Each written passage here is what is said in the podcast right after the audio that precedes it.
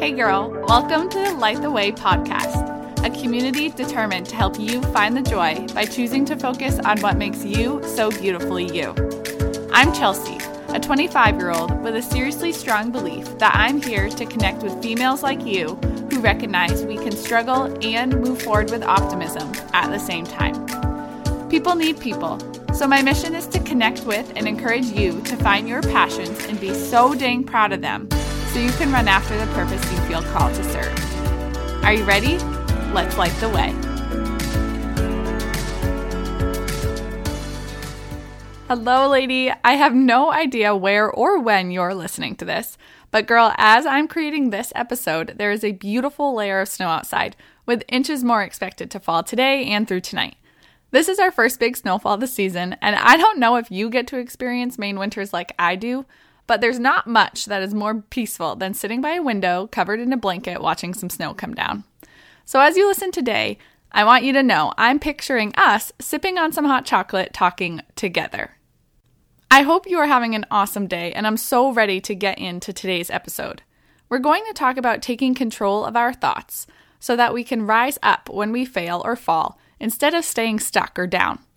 If you can picture the best version of you, are the majority of your days spent with a negative attitude or a positive one? I'm going to share some crazy statistics today and also some wisdom I've gained by learning from others.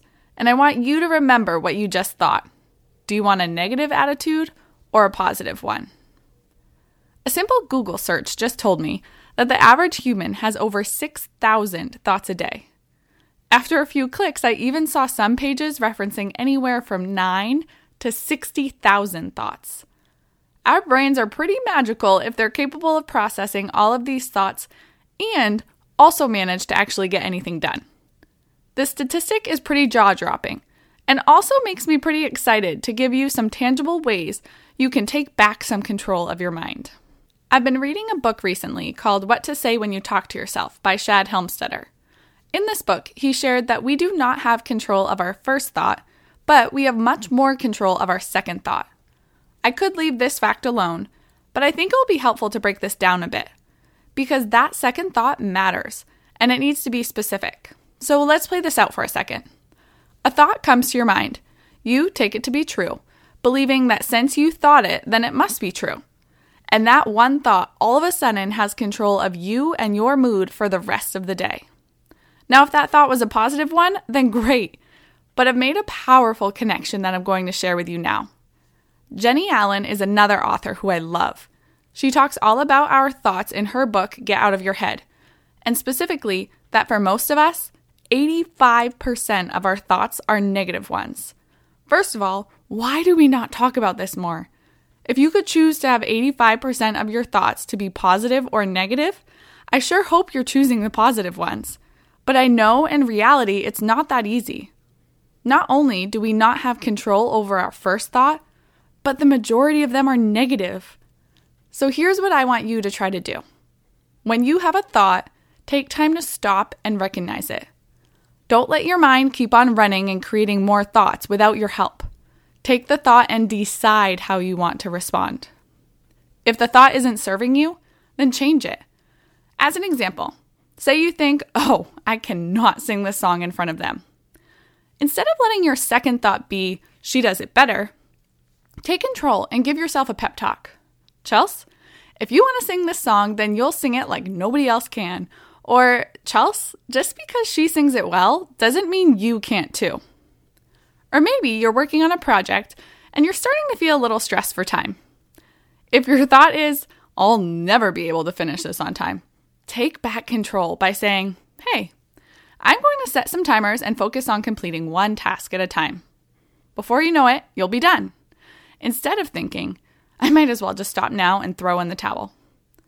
In both of the examples I just gave, the first thought was negative.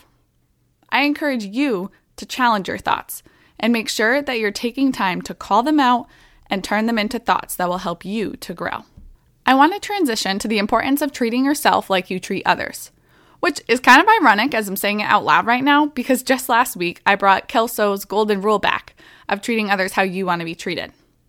While I absolutely still believe that this is an absolute must, I think we need to confront the reality that many of us have gotten comfy giving energy to others that we aren't willing to give to ourselves. So this week, I challenge you to challenge yourself to think before you speak to yourself. Do you want to put your feet on the ground each day and give it your best, even if you're not feeling your best? Then you've got to tell yourself you're going to be great. Are you hoping to do well on an upcoming project or maybe a recital? Then tell yourself that your hard work is going to pay off. If you want to be proud of who you are, then talk to yourself like you already are proud. It takes hard work to have positive thoughts because sometimes we have to say things to ourselves before we can really believe that they are true. But take my word when I say the more you say it, the more you'll start to believe it. And eventually, that belief is going to become your reality. The way you speak to yourself matters, so make sure you're making the most of your 6 to 60,000 daily thoughts. So far, we've talked about the control we have over our thoughts, how we can redirect negative thoughts, and how important it is to think before you speak to yourself. I know because I've been trying it a lot that it is awkward and uncomfortable to talk to yourself out loud, especially if there are other people around. I know that as a teacher, I do encourage my students to do this, but honestly, I'm telling them to think through problem solving and math problems, not to give themselves a pep talk. And when I do go a little wild and encourage them to give themselves a pep talk, most of them make it very well known that they think that's a ridiculous idea. So here's the deal if talking out loud to yourself is too uncomfy, then go find a journal right now, and I'm going to tell you what to do with it. Step one commit to spending 5 to 10 minutes in this journal every single day. I recommend doing this right when you wake up, but as long as you can commit to doing it at the same time each day, then do it whenever you want to. Step two each day, you're going to write down three things you're grateful for. Three positive I am statements, things like I am worthy, I am a leader, I am capable, I am focused, whatever powerful adjective speaks to you. And write down three dreams you have for your life. Many days, your I am statements and your dreams will be the same, and that's a good thing. The more time we spend focused on these positive thoughts, the better. One of the cool things about this journal is that in no time, this blank journal is going to become a capsule of your life in real time.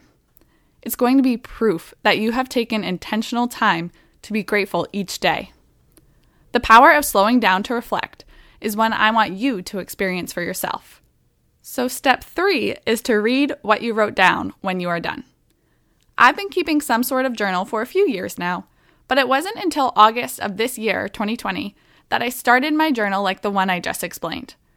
And even just five months later, I find so much joy in going back to see what I was grateful for in the past, or maybe even what I was struggling with. Some days, the things I wrote down that I was grateful for were the conversations I had with people about the struggles I was navigating. Other days, I was grateful for waking up to blue skies or cleaning my kitchen. I also get to see what I have accomplished and how my dreams have grown. At the beginning of August, I was dreaming of this podcast and starting it, and now we're two months in. So do not overthink this practice, just do it. I promise you that if you can commit to gratitude in your journal for five to 10 minutes each day, you will experience more joy and peace in your own life. And if one day you feel called to journal more, maybe about a relationship or a team or a new opportunity, then do it. Slowing down to let. I don't think I'm going to edit this out. I just, the plow guy finally just came by. Oh my goodness gracious, Maine. Okay. Um, what was I just saying? Okay, yes. If you feel called to journal more, then please do it. If it's about a relationship or a team or a new opportunity you're navigating through, it will help you. Slowing down to let our thoughts and feelings become real time reflection with pen and paper is a great way to find clarity. This journal is yours, so personalize it as much as you want to. And if you do do this, I would love for you to send me a picture of the cover, or even better, share the picture on your Instagram feed or your stories with the hashtag control your light. This community is best when we're connecting, so let's control our light together. You are worthy of rocking a positive mindset and attitude. I want to be here with you and for you as you wrestle the negative thoughts that will creep in, so that I can dance alongside you when you take a stand and remind yourself just how capable you are. Just like love overcomes hate and light overcomes dark, positive overcomes negative. I haven't said this is easy. I haven't said this is a quick fix. I simply believe in the power of positive thinking and wanted to remind you today that you deserve to take on your days, your years, and your life with a mindset that lets you rise up to meet the challenges that will come your way with positivity and optimism. Next week, I'll be back to introduce a fun challenge to close out 2020 together. So gear up for that and keep on shining your beautiful light.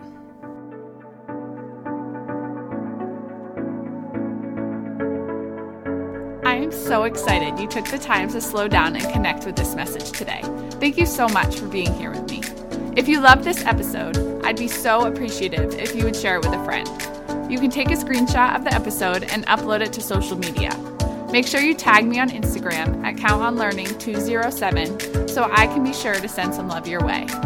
We're on this journey together, girl. So until next time, go light the way.